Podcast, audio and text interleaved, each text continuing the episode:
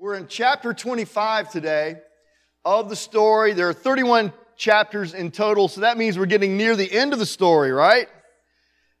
The, the sweet thing is, we're right at the climactic part of the story with Jesus himself walking the earth.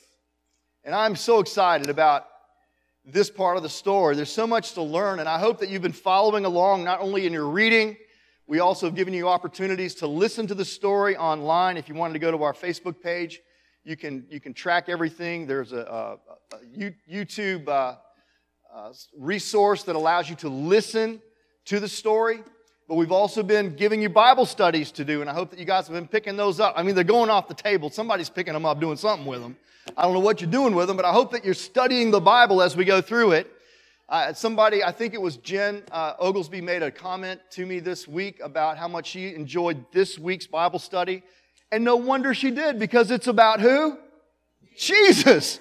He's the central figure in all of human history. You guys realize that he separates time. There was a period in the world history before Christ, and then when Christ is born, it, it, it, there's a reset. And now we we, we mark all of human history by the time of Jesus and when he lived. So it, there's something about this man, Jesus, that even, even nations who have had nothing to do with Christianity per se, even they have to recognize the man's impact and import to the world. We know what that import and what that impact was, don't we? We're going to talk about that a little bit today.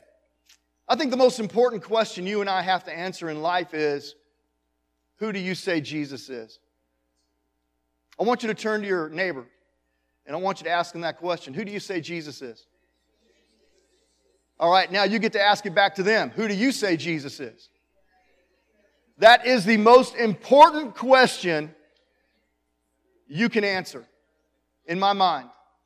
Everything about the way you live life is determined by the way you answer that question. What you think about Jesus will determine your life here on earth and your destiny to come.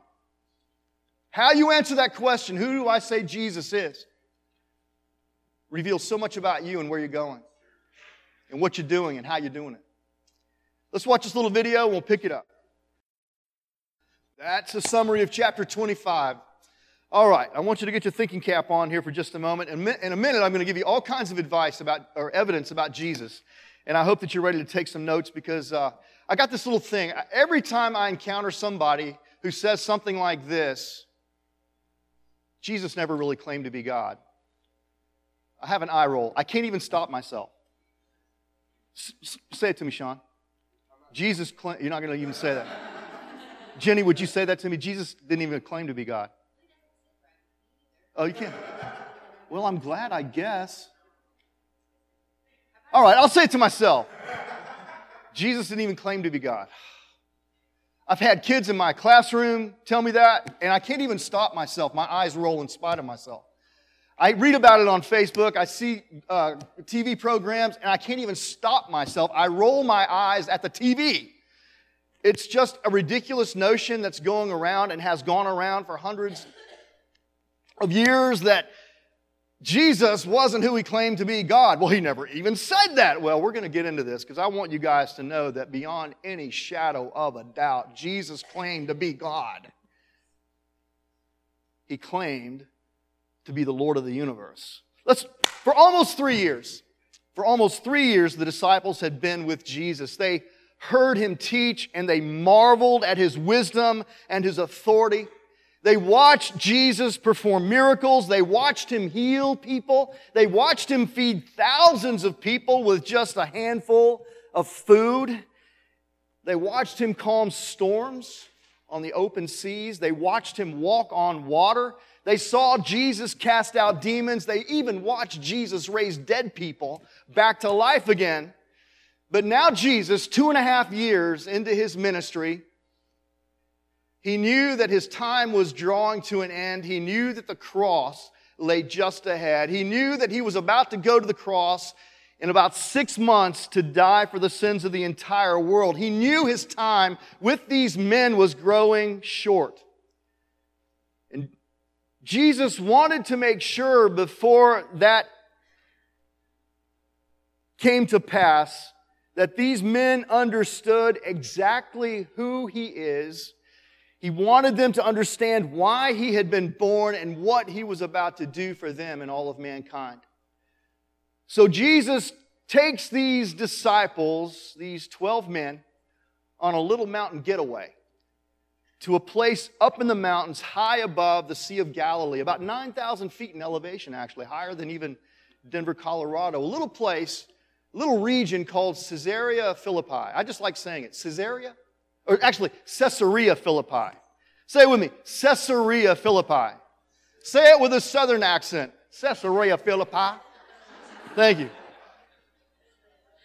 Now, what you need to know about this region around Caesarea Philippi is There were three things that this area was known for. The first thing was this it was a center of Syrian Baal worship, false, the false god Syria, uh, of, ba- of Syria, Baal. It was a center of worship for this false god. There were at least 14 temples to this false god of Syria, Baal, that were scattered around the Caesarea Philippi region. There's secondly, the second thing you need to know about this area is that there was a cavern in this region that was said to be the birthplace of the Greek god Pan, the god of nature. And there was a third thing about this region that you ought to know as we talk about this conversation today. Herod the Great, the Jewish king, had built a temple in Caesarea Philippi and dedicated it to the worship of the Roman Caesar Augustus. So that's the context in which the conversation takes place that we're about to read. It's, it's, that's the context. And I think you need to understand that. This, where, where Jesus deliberately and intentionally took his disciples to hold this conversation with him to make sure they knew exactly who he was, as they carried on this dialogue, they were in a place that was crowded with temples dedicated to the worship of false gods, Syrian gods, Greek gods. Roman gods. This was where Jesus had this conversation with his disciples about what they thought about him. This is the setting, this is the backdrop where Jesus forced his disciples to wrestle with the most important question that he had ever asked them Who do you say I am?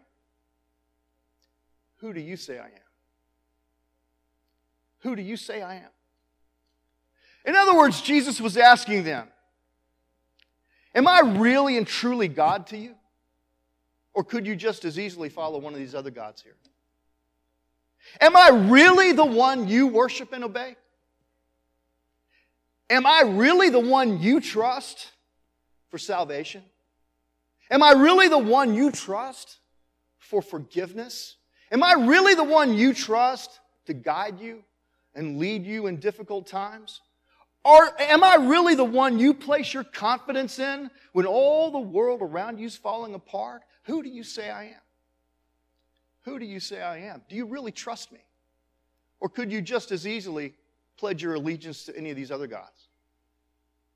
Man, we live in a world that's inundated, saturated with false gods.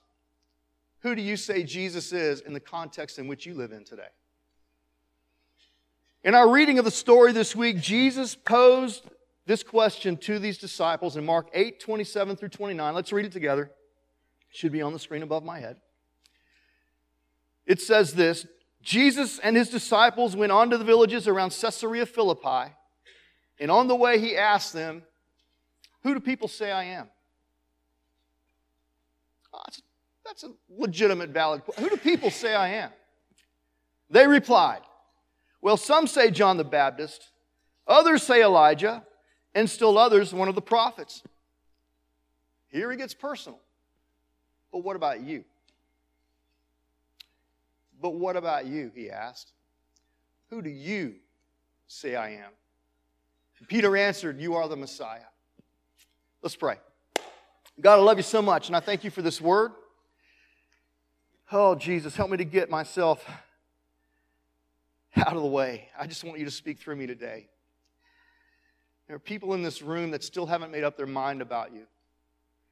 People in this room that are still not convinced in their hearts and minds that you are who you claim to be the Son of God, the creator of the universe, the Lord of all. And I pray today, Father, as we spend time in this word, as we spend time talking about you, that the Spirit of God would bring truth to our hearts and minds, that we would once and for all commit ourselves to this truth. You are the Messiah, the Son of the living God. Help us to place our full confidence in you, Jesus. No longer trusting in the false gods of this age, no longer trusting in the voices of men, no longer even trusting in our own selves, our own opinions. But Father, help us to stake our confidence solely and completely in who you say you are. And then help us to live that out every day. Help us to live by faith, not by sight. Help us to walk according to the truth of God, who you really are. Not swayed by the opinions of men. No longer flitting between two opinions, but having once and for all made up our mind. You, Jesus, are our Messiah. You are the one who can save me. You're the one that can sustain me. You're the one who can pull me through. Jesus, help us to make up our mind today that you are who you claim to be. Thank you for that, Jesus. Thank you. In your name I pray. Amen. Who do you say Jesus is? I really believe with all my heart that that's the most important question that you and I can be asked. It's the most important question that's ever been asked. It's a question that every major religion and every humanist philosopher has tried to answer. Jews say that Jesus is an admirable Jew, that he lived according to the law, that he was a great moral teacher, but not in any sense was he the divine Son of God, and not in any sense would a Jew say that Jesus is someone to worship as God. Muslims would say that Jesus is a highly regarded prophet, second only to Muhammad himself. As a matter of fact, I'll tell you this I believe that most Muslims have a higher view of Jesus than most Christians do. Because at least most Muslims still believe in a virgin birth. Most Christians today don't. But nevertheless, Muslims might say that Jesus is a highly regarded prophet. They may even say, and they would say that he's a great miracle worker. By the way, Muhammad never worked a miracle, but they say that Jesus did. They'll admit that Jesus did. But a Muslim would never say that Jesus is the Son of God because Allah, in their view, doesn't have sons. And they would certainly never say that Jesus is someone to trust as Savior and as Redeemer. Hindus would say that Jesus is a great teacher and he's a great moral figure, that he's a man of great compassion and nonviolence, that he's a man that we ought to use as an example of selflessness and love, but they would never ever say that Jesus is someone to be revered as King of Kings and Lord of Lords. Secular humanism, the agnostics and the atheists of our age, would say that Jesus probably didn't even exist. But if he did, and they're willing to concede that he might have, he was simply a man with some great philosophical ideas about how life should be lived, but he's a man that died like all the rest of us will die, and he's not a man to be worshiped. He's a man maybe to be admired, but he's never a man to be worshiped. Christian atheism and I believe much of the church falls into this category. They say they believe in God, but they live as if He doesn't exist. Christian atheism would say that Jesus did exist, but not as the Son of God, not as a Savior who died to save us from sin, certainly not as an eternally reigning Lord who deserves our grateful allegiance, but he, he existed simply as an example of what a good Christian ought to be and do. And those are some of the most popular answers today to the question, Who is Jesus to you? In verse 28, the disciples answered that question. When Jesus asked, Who do the people say I am? They shared with him some of the, some of the answers that people in their day were giving. They said some people believe you to be Jesus. They believe you to be John the Baptist reincarnated. John the Baptist come back from the grave to announce the arrival of the Messiah and to call people to repentance. Some people were of the opinion back in that day that Jesus was the second coming of the great prophet Elijah. Remember, he, he was caught up in that chariot of fire. Well, they wanted to believe that Jesus was just the second coming of that great prophet Elijah and that God was using him to warn people of a coming day of judgment.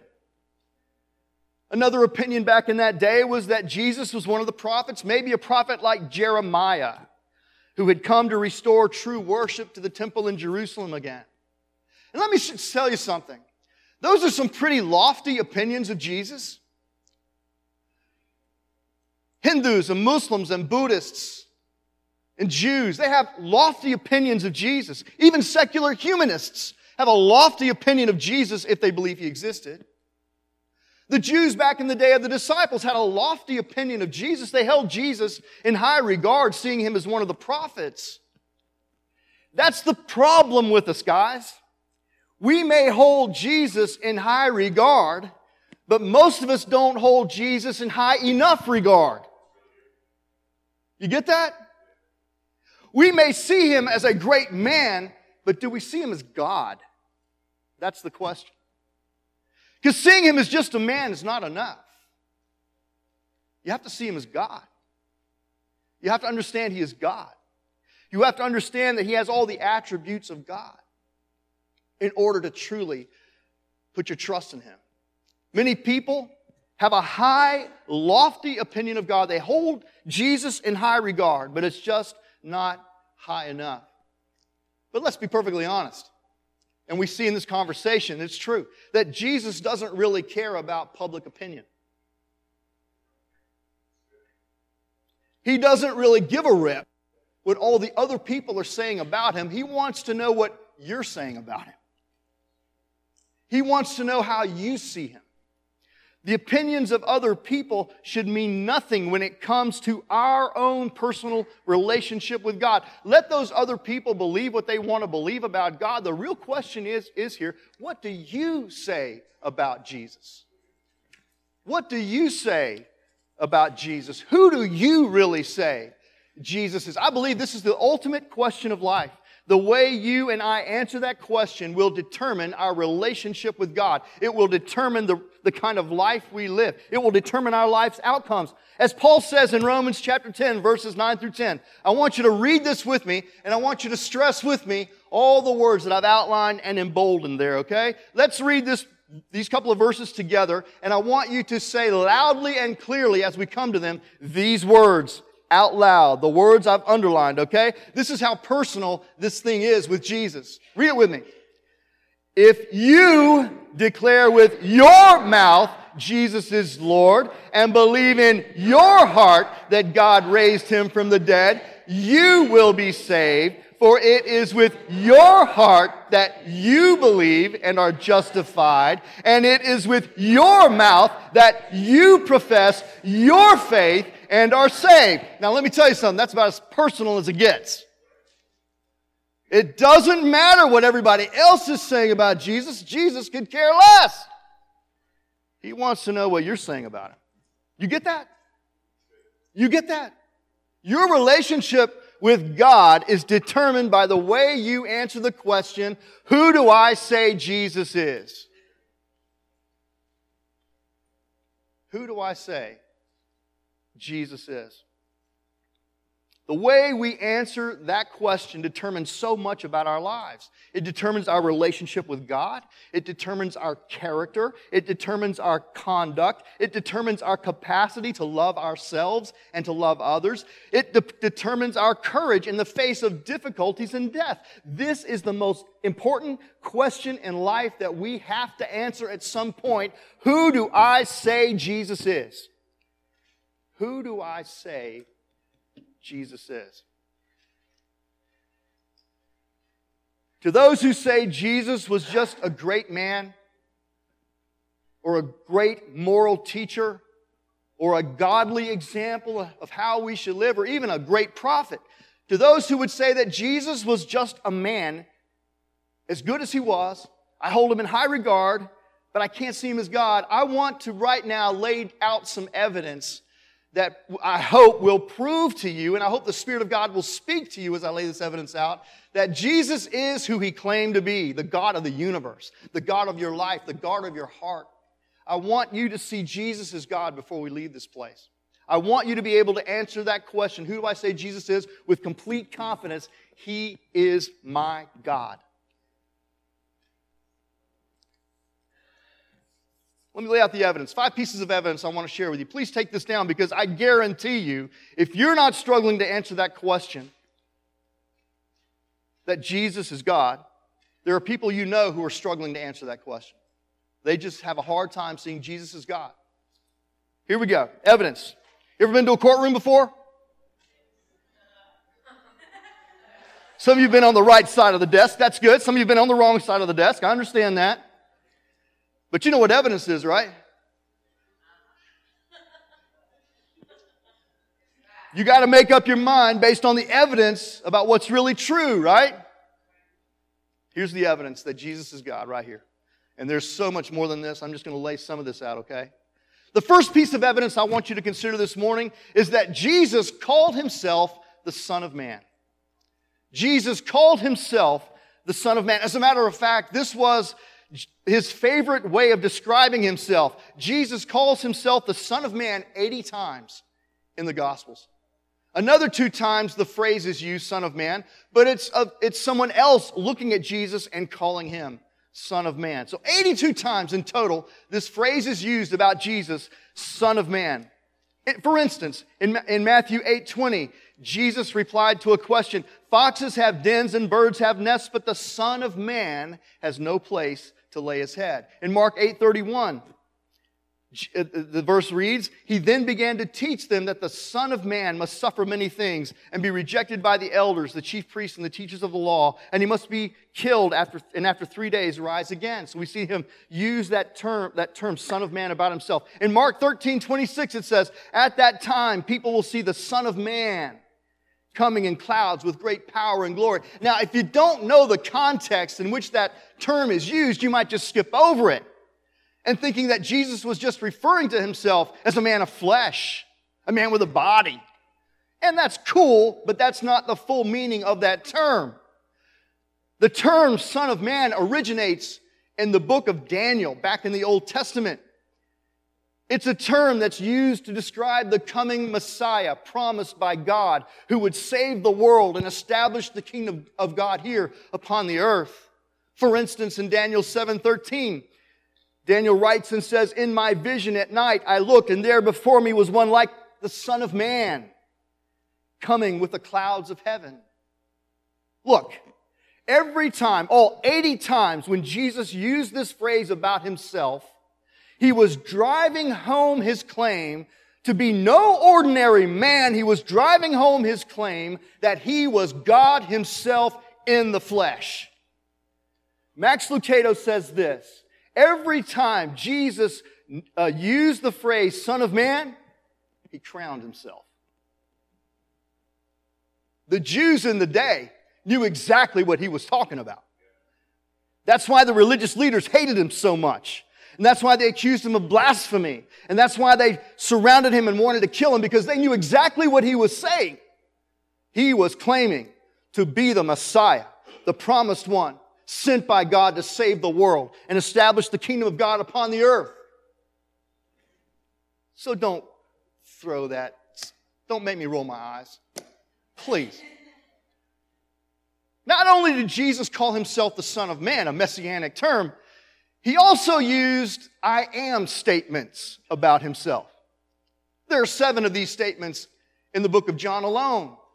Jesus used these I am statements. He said things like this in John 6:35, I am the bread of life. I am the light of the world. John 8:58 says, before Abraham was, I am. Every time Jesus made an I am statement like that. He equated himself with God. Make no mistake about it. That was the context. And everyone who heard him speak those words knew exactly what he was saying. I am. I am. I am. If you remember in Exodus uh, chapter 3, verse 14, God identi- identified himself to Moses this way God said to Moses, I am who I am. This is what you are to say to the Israelites I am has sent me to you. Come on, y'all. Don't make me roll my eyes. Make no mistake about it. Every time Jesus used one of these I am statements, he is staking out his identity as God. Almighty God. The third piece of evidence I want to throw out to you here is this Jesus made claims that only God himself could make. Jesus made claims that only God himself could make. For instance, in Mark chapter 13, 31, he talks about the words he speaks as being eternally true. Now, what human being who's a regular man makes those kinds of statements? Every word that comes from my mouth will be here forever, and they will be true forever. Listen, heaven and earth will pass away, he said, but my words will never pass away. What? You're an obscure carpenter in a, a place that nobody's ever heard of before. How would you dare to believe that the words coming from your mouth will mean anything after you're dead? But yet, that's exactly what he said. That's a claim that only God could make, unless he was a lunatic or a liar. Luke 8 48 Jesus says that he had the power to forgive sins. It says, Then Jesus said to her, the woman caught in adultery, Your sins are forgiven. Man, can you imagine a regular human being thinking that he had the authority to forgive your sins? Oh, go and sin no more. Well, who are you? And why should I care if you think that I. Oh. But yet Jesus claimed to have that authority to forgive sins. In Matthew 28 19, Jesus made another claim that only God can make. He said that he had all authority. Then Jesus came to them and said, All authority in heaven and on earth has been given to me. That's a claim only God can make. Does anyone in this room believe that you have all authority in heaven and earth? No. That's not a claim a sane person makes. And yet he did. He made that claim. Well, those are some pretty heady claims. Equating himself with God, basically calling himself God, and then basically saying, I can do anything God can do. But yet, then, the fourth piece of evidence I want to throw out there is this he backs it all up. He backs it all up. Jesus backed up his claims to be God. We see that in his miracles. The Gospels record at least 37 different miracles to Jesus. He healed the sick. He made blind eyes see. Deaf ears hear. Lame men dance. He fed thousands with nearly nothing. Jesus calmed storms with a simple command, and he walked on water. Jesus cast out demons and Jesus raised dead people back to life again. He performed so many miracles. He performed so many miracles and did so many wonderful things that John closes his gospel and says in John 21 35, Jesus did many other things as well. If every one of them were written down, I suppose that even the whole world would not have room for the books that would be written. We just have a synopsis of what Jesus did in these three and a half years of ministry. But he backed up his claim to be God by demonstrating his power and authority over everything in his creation. Whether it was nature, storms, whether it was a human body, physical healings, whether it was the supernatural world casting out demons, Jesus proved he was who he claimed to be, the God of the universe, with all power and all authority in his hands. He proved it and backed up his claims in his teaching. Matthew 7 28 through 29. It says, and it says this a number of times, sprinkled all throughout the Gospels, the crowds were amazed at his teaching because he taught as one who had authority. You see, Jesus didn't quote other rabbis to validate what he was saying. Jesus taught as one who knew the mind of God. He spoke with the very authority of God Himself. And let me tell you something the supernatural power of His teaching continues to reverberate down through the ages. How many of you have had your own lives turned upside down and inside out by the powerful, authoritative teachings of Jesus Christ? You yourself have experienced the power of the teaching. 2,000 years ago, it still has effect. This was no ordinary man. This was no ordinary man. He turned the entire world upside down with his teaching. But then, the coup d'etat, the peace, the, the resistance. Say that with a southern accent. The resurrection. Oh, man. The resurrection is the cherry on top of the sundae, man.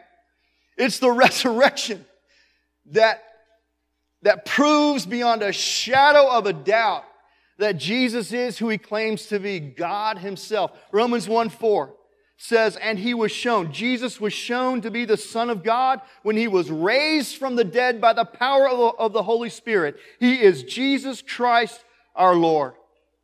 We're going to talk about the resurrection in a couple of weeks. I think, Chris, you preaching on that one? The resurrection furnishes the most conclusive the most irrefutable evidence that Jesus is who he claims to be, the Son of God.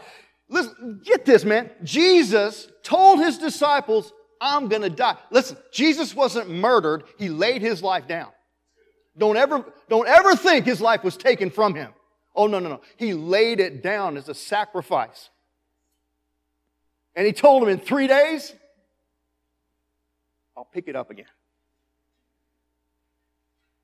Lo and behold, that's exactly what happened.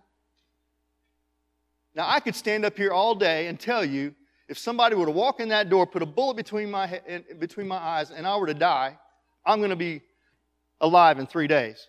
What would you do? right, that's what I do too. He said it, promised it would happen.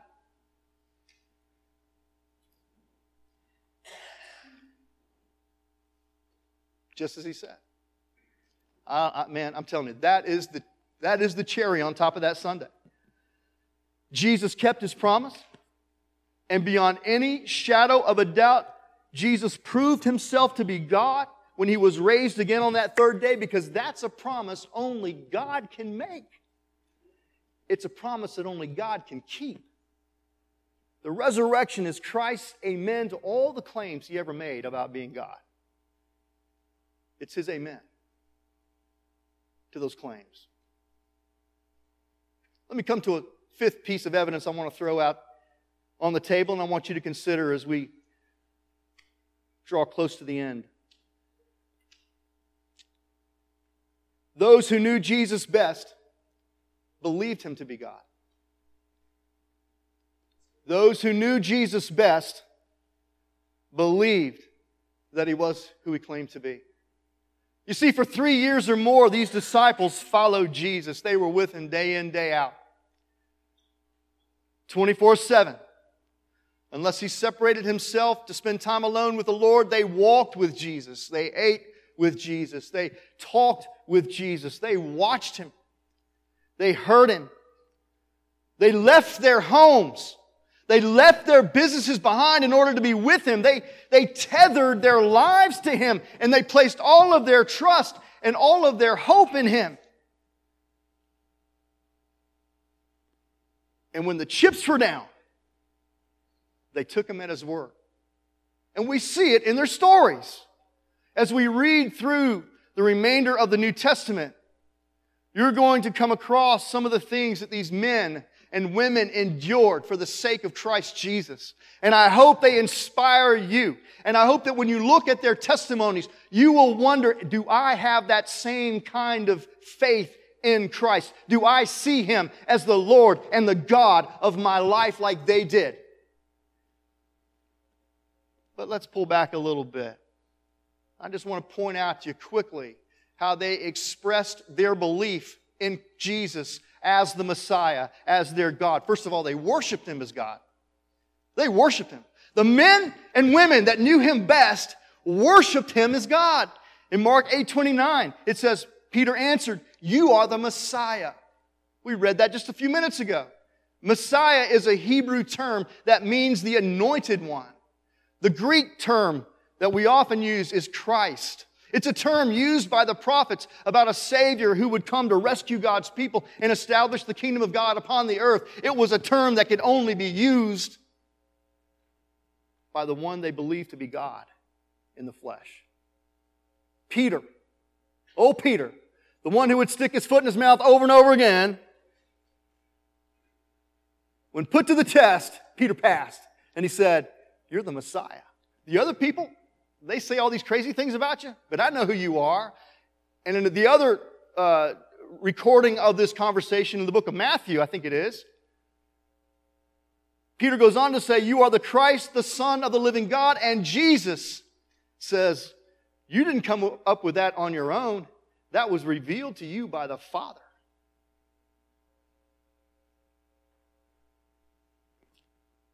They worshiped him as God.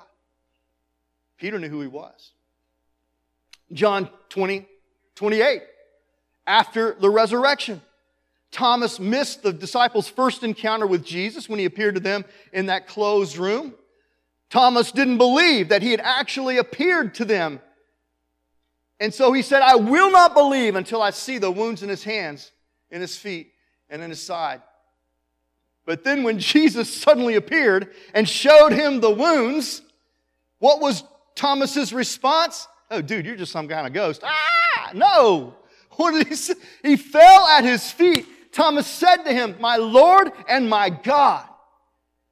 Thomas worshiped him from that moment on as the God of his life. Listen, I want you to see something here too. I, I want to point this out to you. Jesus received his worship. You get that?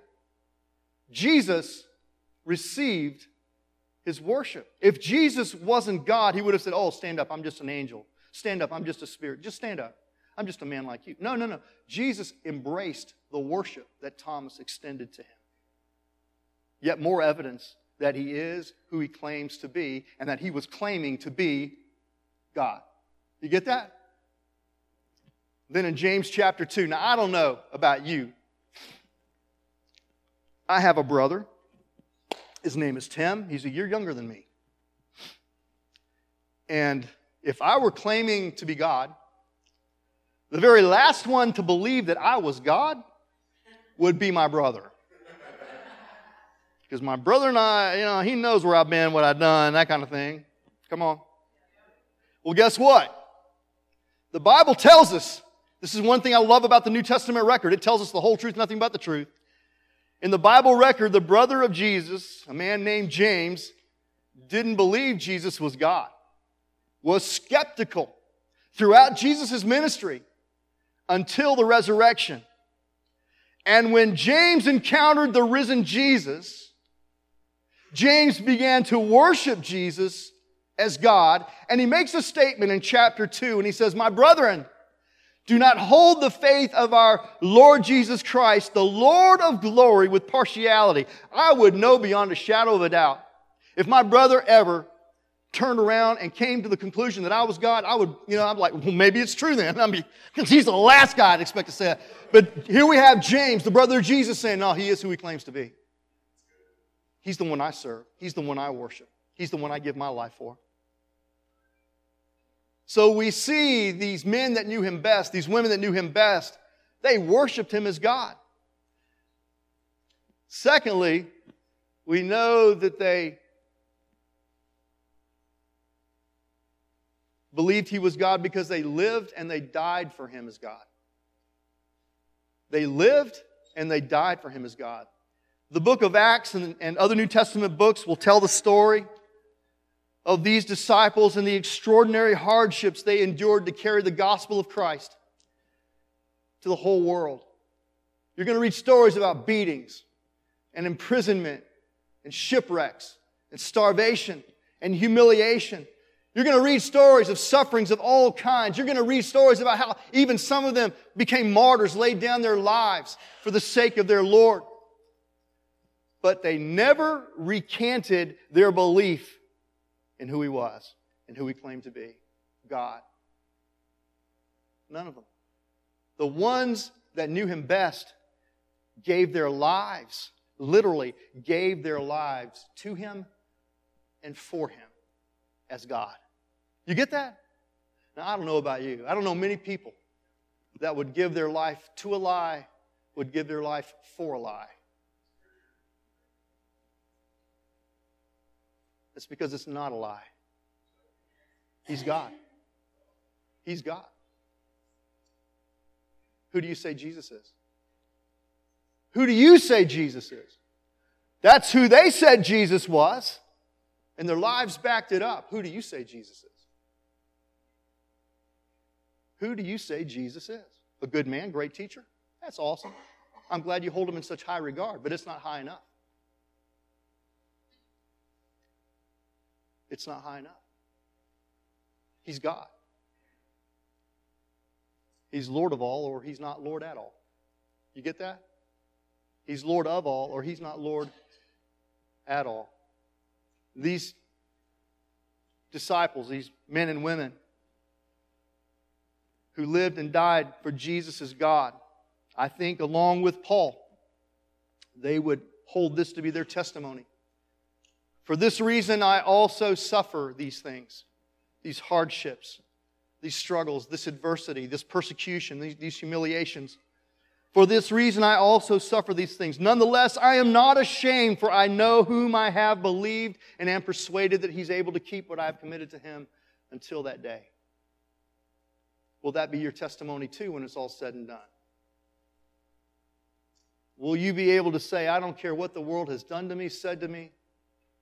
That stuff won't matter because I know the one in whom I place my trust, and he is my God and my King, and I will not back down. I will not let go of my confidence in him, who he is, my God, my Messiah. See, that's the most important question. Who do you say Jesus is? Who do you say Jesus is? Major religions and popular opinion hold him out to be a pretty good guy who had lots of good things to say and lived as, as a good example to follow. But was Jesus God? They would say no. No. You see, because if, if, if, if they really believed Jesus was God, they'd take him a lot more seriously than they do. Right? If they really believed Jesus was God, they live a lot more differently than they do. Is that not right? But frankly, I'm not asking you about what other people believe. Neither is the Lord. I believe that what the Lord is asking you today, when it comes to what you believe, is this Who do you say Jesus is? That's the only opinion that matters. He claims to be God. He claims to be the Lord of all. The Bible says that there's going to come a day where every knee bow and every tongue confesses that He is Lord. And I would tell you, don't wait for that day. Bow your knee today and acknowledge Him as the Lord of your life, the God of glory. He's backed his claim up with evidence, miracles, teachings. His closest followers said that he is who he claimed to be. And I cannot close this message out with quoting one of the greatest authors of the 20th century. And I want you to carefully consider what he has to say today.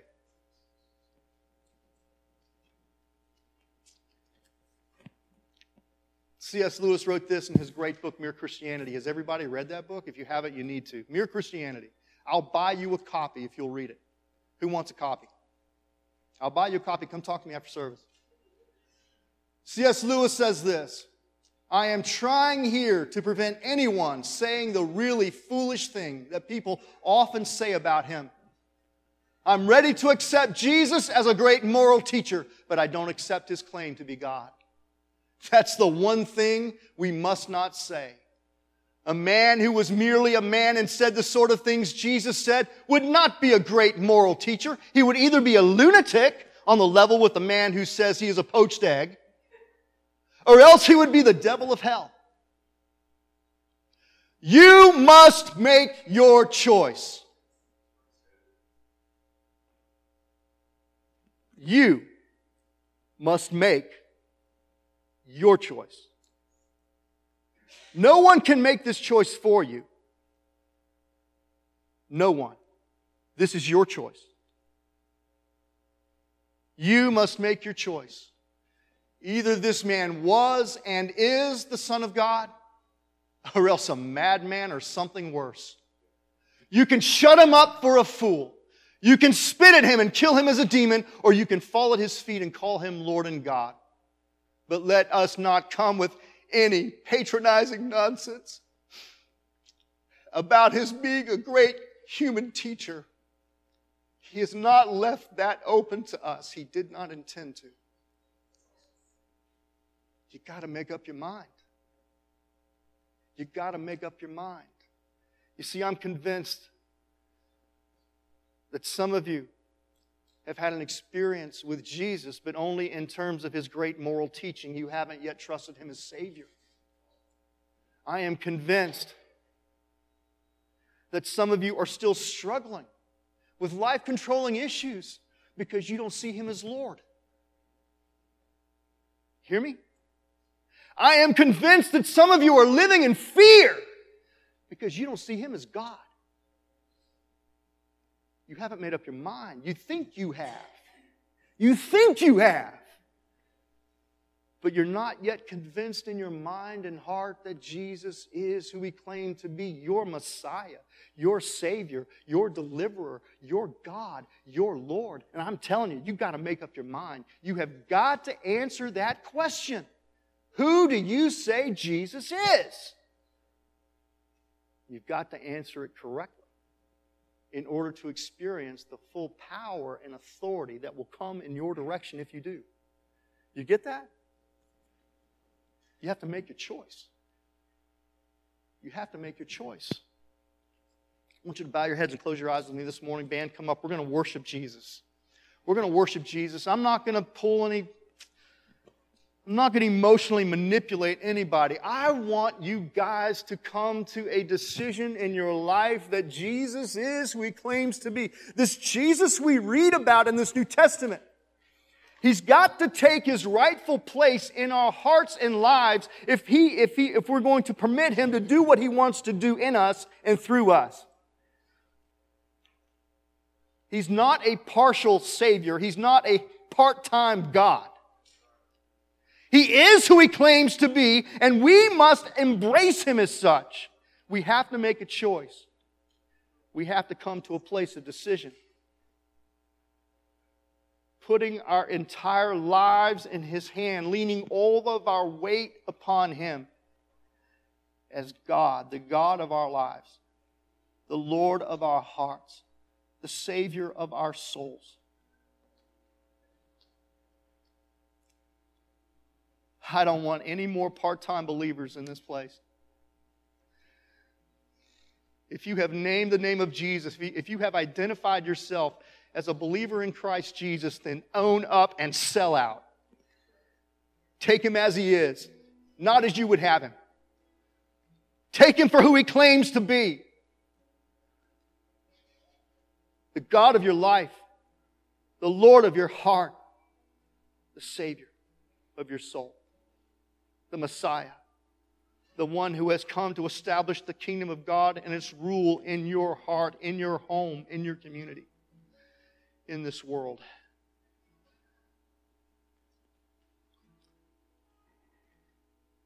Man, if he is who he claims to be,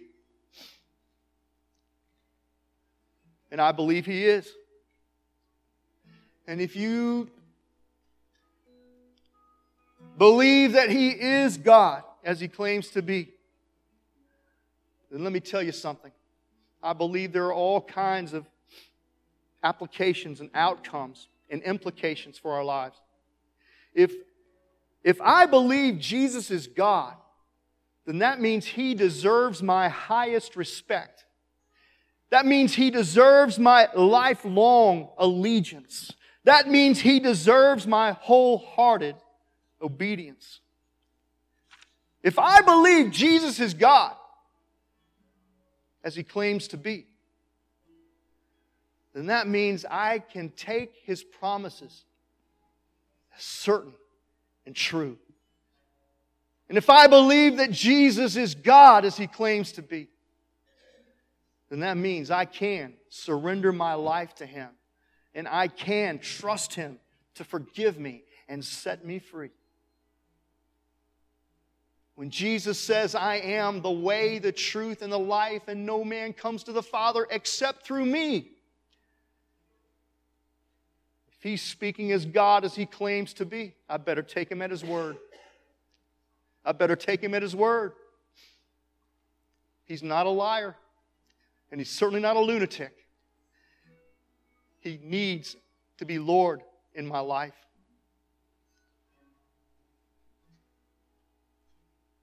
Who do you say Jesus is? Who do you say Jesus is?